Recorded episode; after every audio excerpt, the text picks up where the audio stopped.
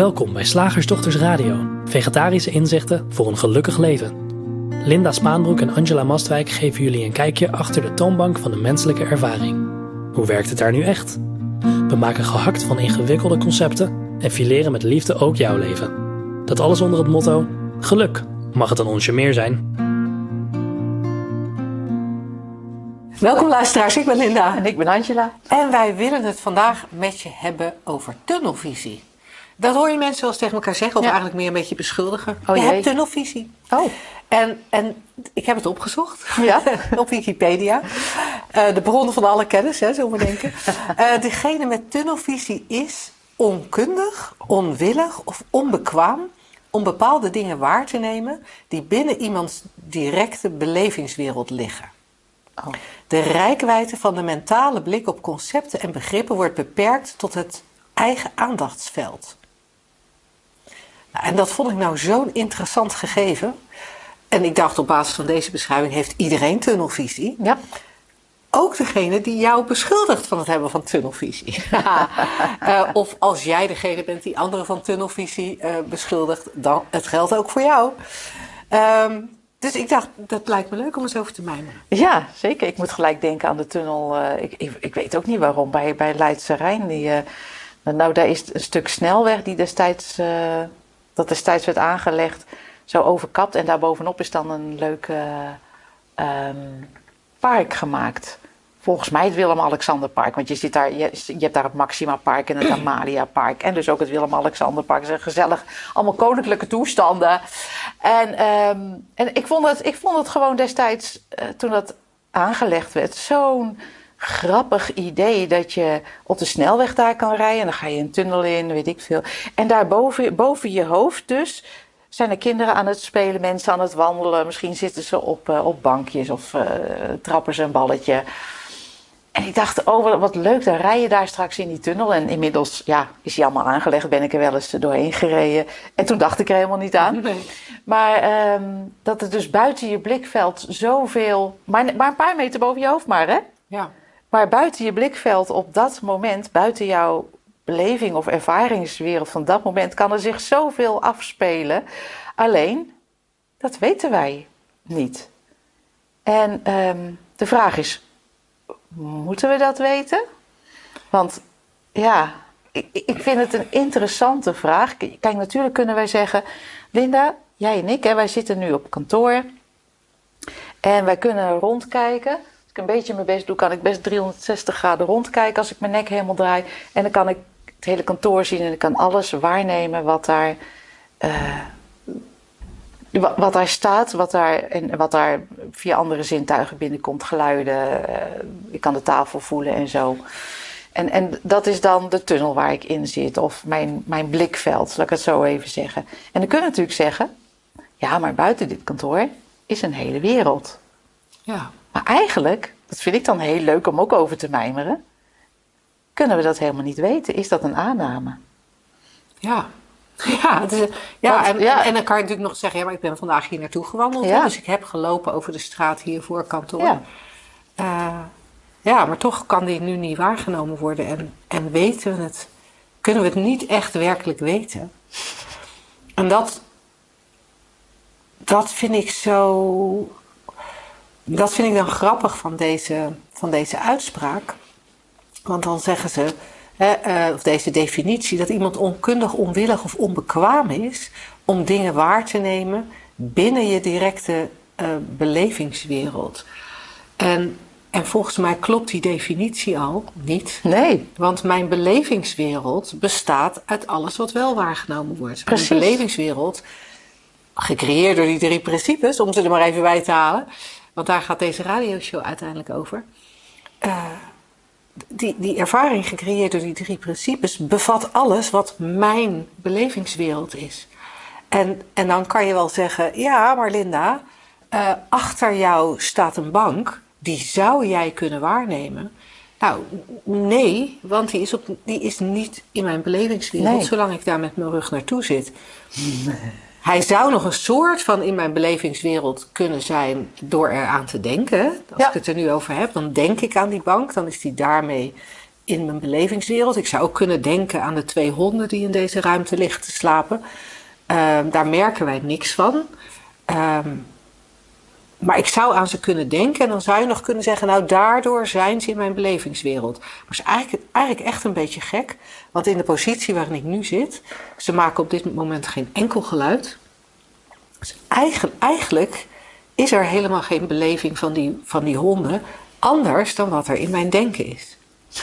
en dat vind ik zo interessant, want dan kan iemand tegen mij zeggen: Nou, Linda, dat is dus knappe tunnelvisie. Dat jij Ja. die honden niet. eh, dat jij die honden op dit moment niet beleeft. Grappig, hè? En ik denk dan bij mezelf: hè, dat is interessant, want je beschuldigt mij van tunnelvisie, omdat er in jouw ervaring, in jouw gedachten iets is, wat niet in mijn gedachten is. Ja. En of dat, of dat nou gaat om een, om een standpunt, of over een mening, of een politiek beleid, Of een oorlog. of een oorlog. We kunnen altijd alleen maar waarnemen wat er in ons denken oplopt. Ja. Ja, want dat vind ik het interessante toen jij net zei van zo, je zou 360 graden om je, om je heen kunnen kijken.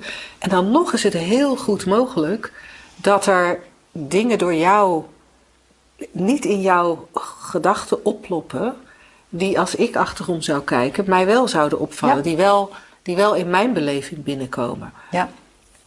Dat is niet, dat is niet een kwestie van tunnelvisie, wat mij Nee. betreft. Dat is een kwestie van: hé, hey, die drie principes creëren een ervaring. En ja, bij jou kan iets anders gecreëerd worden, of zal altijd iets anders gecreëerd worden dan hier aan deze kant. Maar een beetje raar om jou dan te beschuldigen ja. van het feit dat jij iets niet waarneemt of iets Ja. niet denkt. Of een probleem niet hebt. Ja. dat Ja. vind ik dan ook zo grappig. Ja, je hebt echt zo'n tunnelvisie, omdat je Ja. geen last hebt van het feit dat er hier in Soes dus echt problemen zijn met de gedeelde scooters. Ja, precies. dat is echt, echt heel interessant. Want terwijl jij aan het eh, praten was, dacht ik van... Ja, eigenlijk eh, beschuldigen we elkaar, elkaar ervan niet de juiste realiteit te hebben. Of niet eh, de, eh, dus een, een, een te smalle realiteit te hebben. Ja. Maar het geldt voor iedereen dat hij alleen maar kan beleven... wat er op dit moment eh, beleefd wordt. Ja. Via die drie principes. Hè? De, de, de, Ja, en- ja, sorry dat ik je onderbreek, Ja. maar ineens schiet me te binnen. Wat we eigenlijk doen als we iemand van tunnelvisie beschuldigen, is zeggen: hé, hey, ik zie iets anders dan jij. Ja. Vaak denken we dan natuurlijk, als wij degene zijn die de ander van tunnelvisie beschouwen, denken wij dat wij meer zien. ja. En Jij ziet, eh, ik moet ineens denken aan corona. Jij ziet alleen het probleem van de ziekenhuizen, maar ik zie ook het probleem van de detailhandel en Ja. van de ondernemers en hun personeel. En, en ik zie ook het probleem van de toekomst. Zeg je dan, zou je tegen elkaar kunnen zeggen. En ehm, dit is een bedacht voorbeeld, want ik zie die problemen niet, maar dat is even een ander verhaal. Dus dan kan ik iemand daarvan beschuldigen omdat hij alleen bezig is met kijken naar de, naar de gezondheidszorg. En,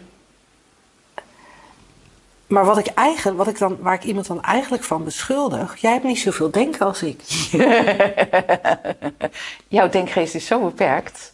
Je hebt niet zoveel fantasie als ik. Ik kan ook nog fantaseren over gevolgen voor eenzame ouderen in verpleeghuizen, in dit geval. Ja. En jij met je tunnelvisie.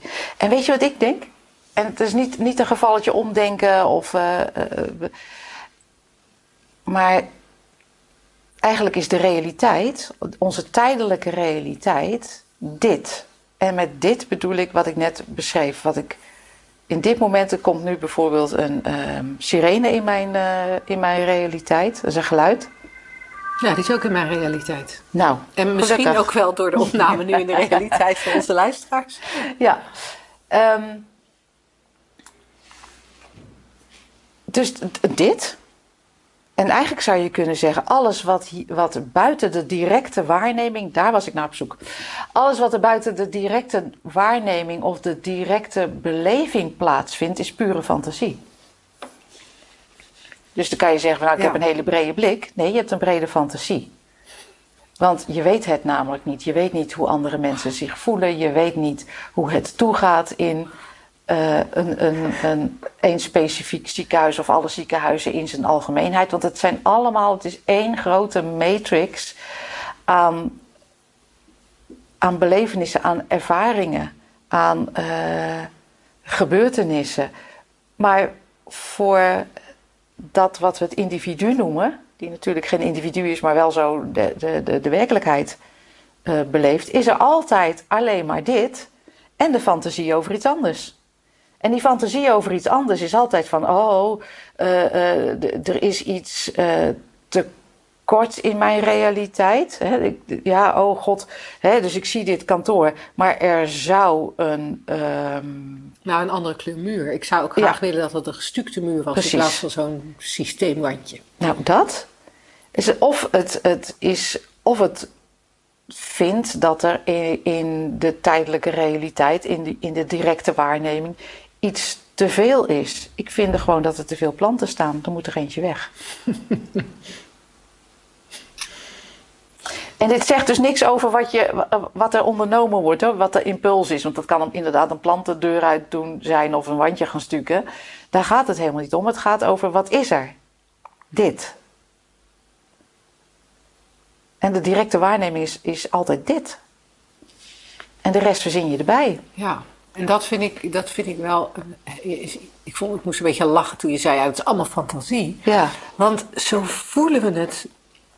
Zo, voelen, zo voelt het vaak niet, hè? Nee. En dat is zo, nee, dat dat is ook zo, zo interessant. Ja, maar dat is het spel ook. Ja. Tuurlijk voelt dat niet zo. En dat is zo interessant. Want, want, en, dan, en dan ga ik die drie principes nog maar eens uitleggen. Volgens mij hebben we dat al heel veel radio-uitzendingen niet gedaan.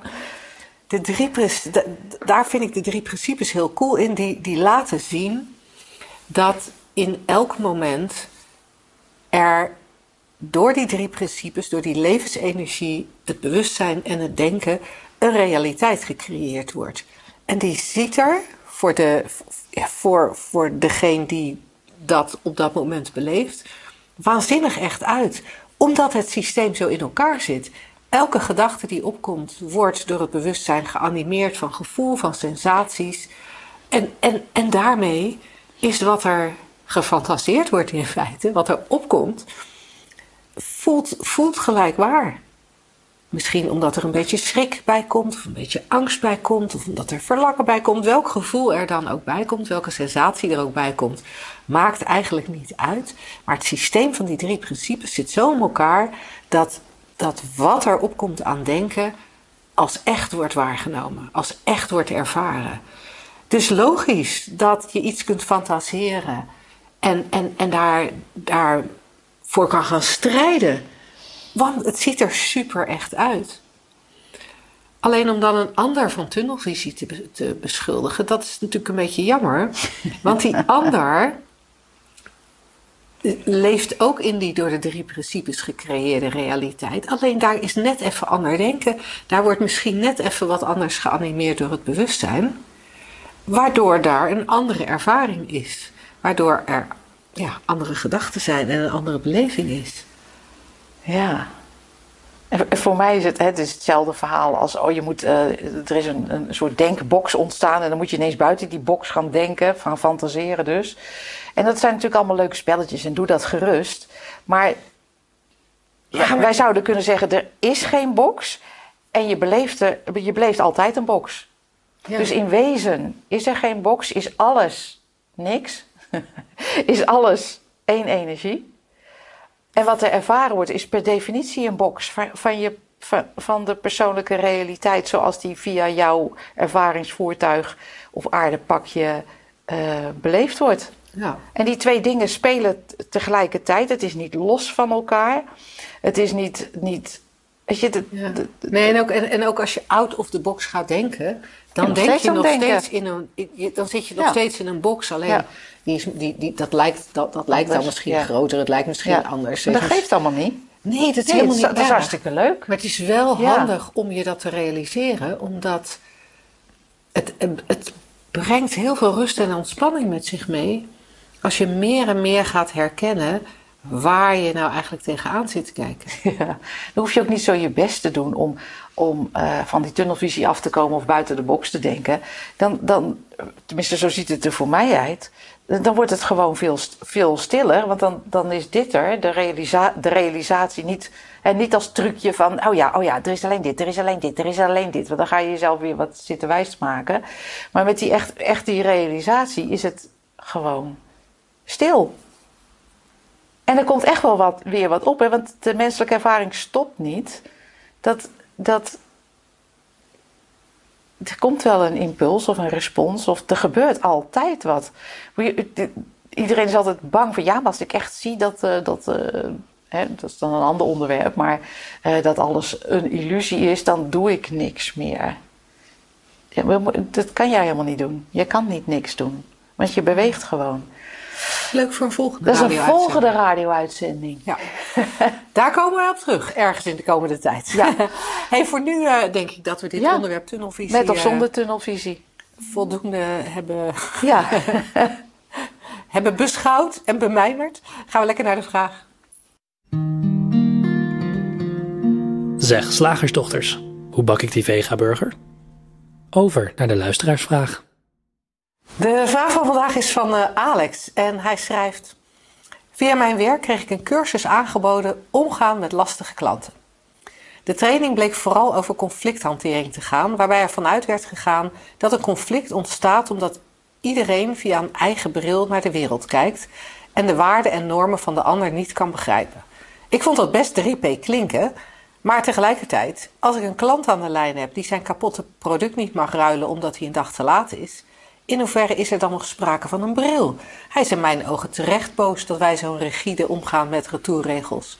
En een ander voorbeeld. Ik moest mijn volledige eigen risico van de zorgverzekering betalen, omdat ik één keer voor 10 minuten bij een specialist was geweest, maar die daar meer dan 300 euro voor in rekening mocht brengen, omdat er blijkbaar afspraken zijn dat als je de drempel overstapt in het ziekenhuis, dat zij dan een vast bedrag mogen rekenen, ongeacht of ze wel of niet allerlei onderzoeken met je doen. In welke wereld heeft dat te maken met hoe ik tegen dingen aankijk? Dat is toch gewoon onrechtvaardig dat ik voor 10 minuten bij een specialist een bedrag moet betalen waar ik 10 uur, waar ik 10 uur voor moet werken. Wauw. nou, er zit, dus er zit, er zit van alles in. Er zitten dingen in over ja, conflict. En, en, en, en wanneer is iets een conflict? Over dat je door een bril kijkt. Mm ja, weet je... En dat dingen gewoon echt onterecht zouden zijn. Ja, onrecht. Vind ik sowieso uh, een leuk onderwerp om een keer een hele radioshow over te doen. Maar wat ik... Eh, wat ik dit, dit levert padstellingen op, hè?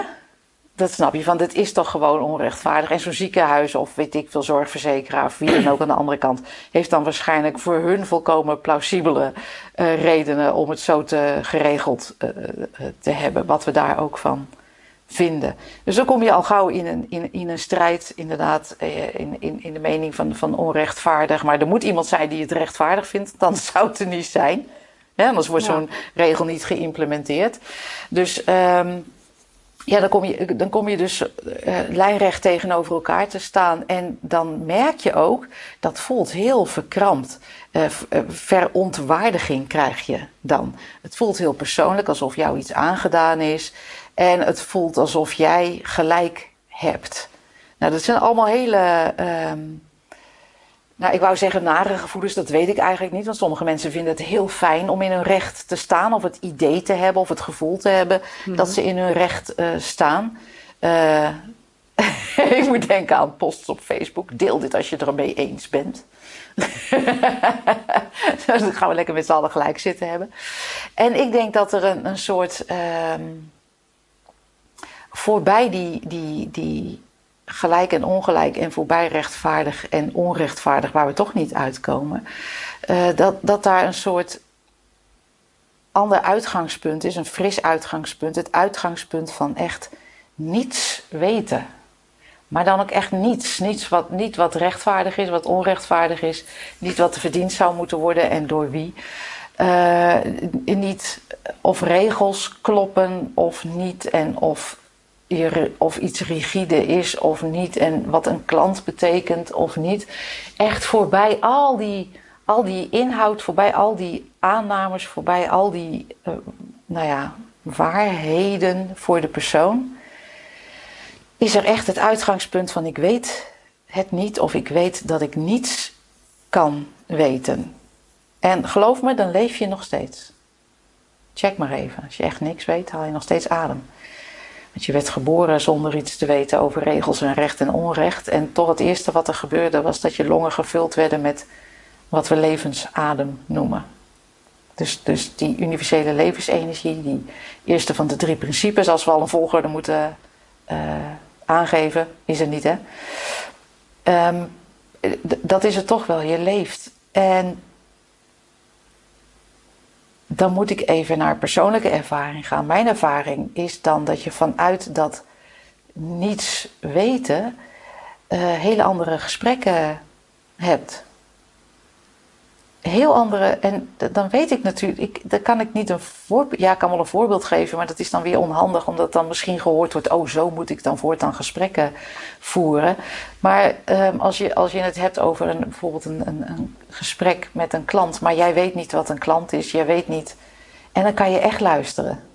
Dan kan je echt luisteren, wat mij betreft dan. Hè? En um, je zou daar natuurlijk een cursus voor kunnen doen. Diep luisteren naar je klanten.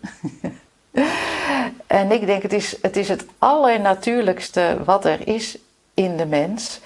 Vanuit het niets, vanuit volkomen ontspanning of uh, gewoon dit moment.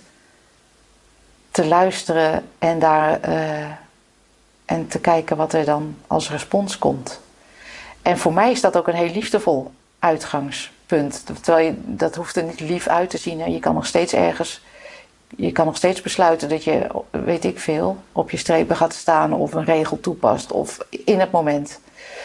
Dus ik denk dat er, dat er voorbij, ik moet ook denken aan Rumi, hè, voorbij die ideeën, beyond ideas of right doing and wrong doing, there's a field, I meet you there. Dus, dus voorbij de ideeën van wat goed is en wat fout is en recht en onrecht. Daar is een veld en dat zou je mind kunnen noemen, de, de, de, die universele levensenergie. En ik ontmoet je daar is misschien niet helemaal een handige omschrijving, omdat daar geen jij en ik is, maar wel in de vorm interacties ontstaan, kennelijk. Eén energie die met zichzelf in gesprek is. En dan kunnen er verrassende dingen ontstaan. Voorbij ideeën. En dat vind ik een mooi uitgangspunt voor alle communicatie die, je, die er schijnbaar plaatsvindt. Ja. Alle interacties die er schijnbaar op menselijk niveau uh, zijn. Ja. Het is heel anders. Ja, en dan, en dan valt denk ik ook zo'n begrip als een lastige klant weg. Want daar mm. begon het natuurlijk ook mee, hè? Met, een, met een cursus lastige klanten. Ja. Ja, dan, dan moet je al veel ideeën hebben over klanten. En je moet ook heel veel ideeën hebben over dat die lastig kunnen zijn. Ja, over en dat een vraag die gesteld wordt lastig kan zijn. Of een opmerking die gemaakt wordt lastig kan zijn. En ik, wat, ik daar, wat ik er ook fascinerend aan vind, en ik hoop niet dat ik daarmee jou, uh, jouw respons te niet doe, want het was een hele, mooie, hele mooie, mooie respons. Ehm, maar op het, moment, op het moment dat we eigenlijk al een soort van geprept worden dat er zoiets is zijn als lastige klanten, uh, dan, dan, dan, dan, dan, verschijn je al met een denkkader wat, wat minder ontspannen is. Een tunnelvisie. Ja, dan kom je al met een tunnelvisie opdagen. Ik weet, ik weet ook van mensen in het onderwijs die dan cursussen hebben en moeilijke oudergesprekken voeren. Oh ja, echt? ja, ja. En dus oh. dan, dan kom je al een gesprek met een ouder in dat, dat, dat wat moeilijk zal zijn ja, dan ben je volgens mij tot de tanden gewapend met allerlei zelfbedachte argumenten. Ja. En, dan, en dan wordt het in mijn ogen heel moeilijk om echt, zoals jij net zei, te luisteren naar wat die ander zei. Dus, uh, of wat die ander zegt. Nu je dat zo zegt, Linda, zie ik echt zo'n zo'n beeld vormen van uh, nou, zo'n training, of uh, wat jij dan uh, noemt, jij noemde het net iets anders, geloof ik. Ehm, dat is een soort panzer om je heen met, met uh, uh, goede ideeën en tips van anderen. Zo ga je om met. Maar dan kan je helemaal niet meer transparant luisteren.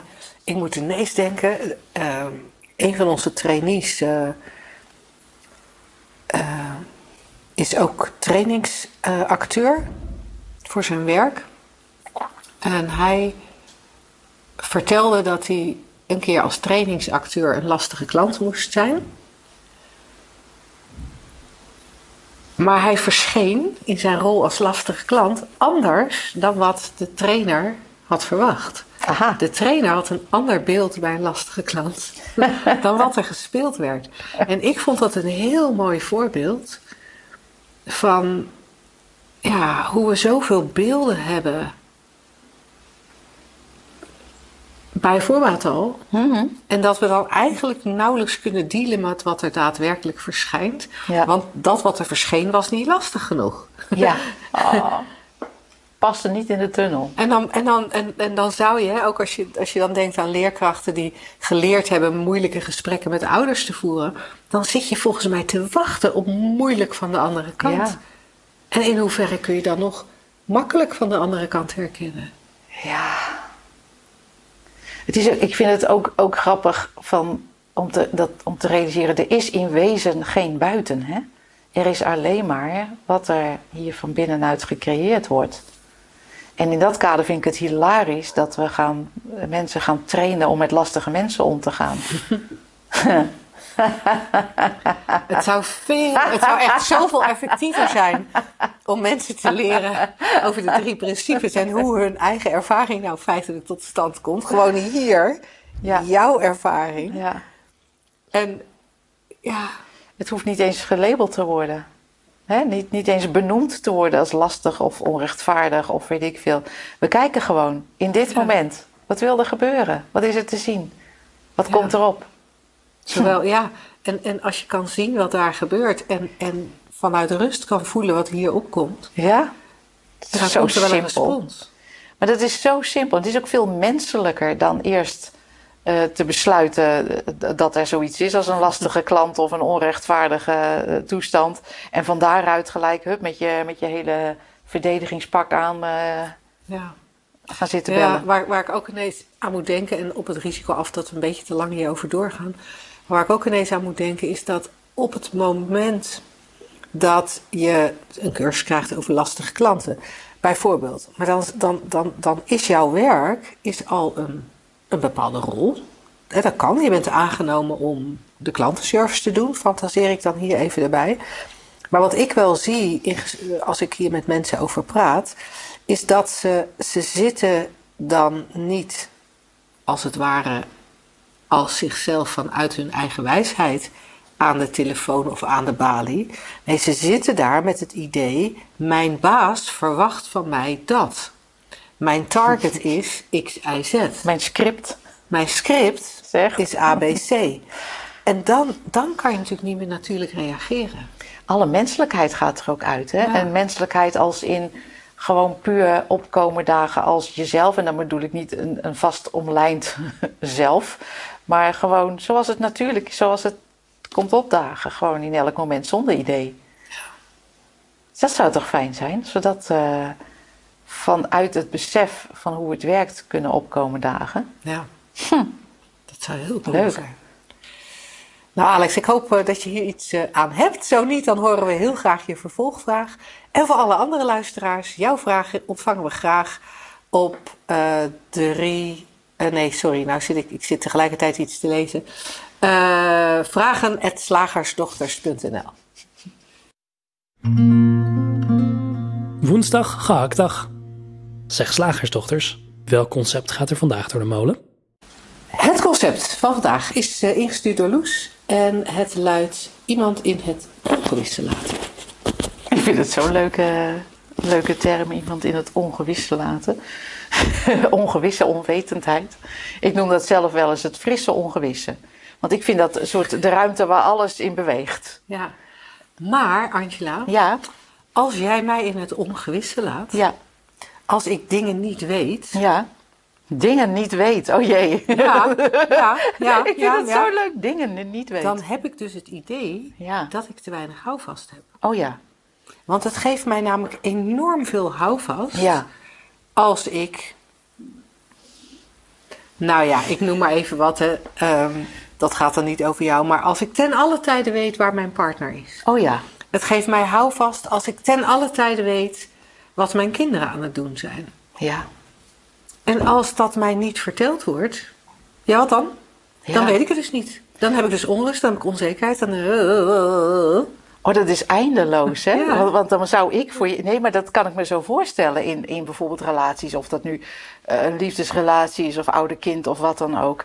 Dan moet ik maar steeds anticiperen of, of bedenken van wat jij allemaal moet, zou moeten weten. Ja. Hè, wat belangrijk is voor jou. Ja.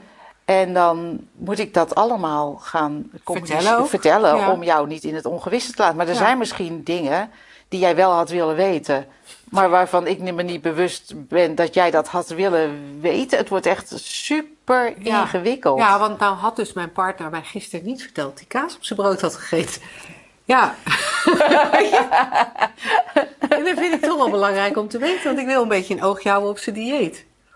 Oh jeetje, ja. Bijvoorbeeld, hè? Ja, maar ook in het, als ik denk aan in het ongewisse laten, is ook zoiets van eh, een kind wat dan eh, s'avonds laat ergens heen gaat en eh, om één uur thuis zou zijn, maar niet thuis is en, en niet even belt. En dat ouders daar ontzettend ongerust zijn en, en ook eh, over zijn en ook kwaad worden van je hebt ons in het ongewisse gelaten. Als ik maar weet waar je bent. Want wat jij, heb ik schijnveiligheid. ja, wat jij al zei, hè, we zoeken zo naar houvast. Ik denk wel eens. Eh, Misschien omdat, ik kan me niet specifiek herinneren, maar misschien dat ik dat vroeger wel eens gedaan heb. Gewoon gezegd tegen mijn moeder van nee, maar ik ben met mijn broer op stap.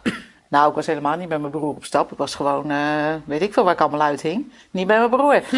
en eh, dus, dus eigenlijk liet ik mijn ouders in het ongewisse. Maar ik had ze een goed ideetje gegeven. Nee, maar ik ben bij mijn broer. Ja. En dan vonden zij dat oké. En dan sliepen ze lekker rustig. Ja. Dat was helemaal niet waar.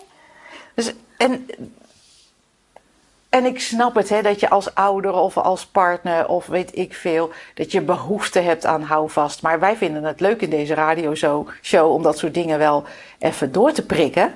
Want eh, kun je zien dat, dat alles wat we elkaar vertellen, of waar we elkaar gerust mee stellen, gewoon simpelweg een ideetje in, in het hoofd is. En dat weten we ook wel, want dat zeggen we ook tegen elkaar. Ik moet er niet aan denken. Ja. Nou, Ja, ik, ik, Denken. vind het, ik vind het ook zo, zo oneindig. eh, als het gaat om iemand in het ongewis te laten. Het is zo oneindig, want jij, jij, jij, jij gaf dat net al aan. We weten eigenlijk nooit wat een ander wil weten om zich gerustgesteld te voelen.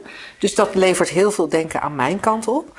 Maar bovendien, als we dan proberen die geruststelling bij die ander te geven, dus die ander die zit daar te wachten op Ja. informatie om houvast en veiligheid te hebben. eh, ja, de- wat, wat bieden we iemand eigenlijk? We, we, we, ja. we bieden iemand een fantasie en, en we geven iemand eigenlijk ook een soort eh, aanmaakhoutjes om, om een nieuw vuurtje te, op te stoken met allerlei gedachten over van alles en nog wat. Want even, het was natuurlijk een beetje een flauw voorbeeld, maar stel nou dat ik zeg dat, dat het waar zou zijn dat ik graag wil weten wat mijn partner eet. Want eh, ja, hij, hij heeft, ik zit het allemaal te verzinnen.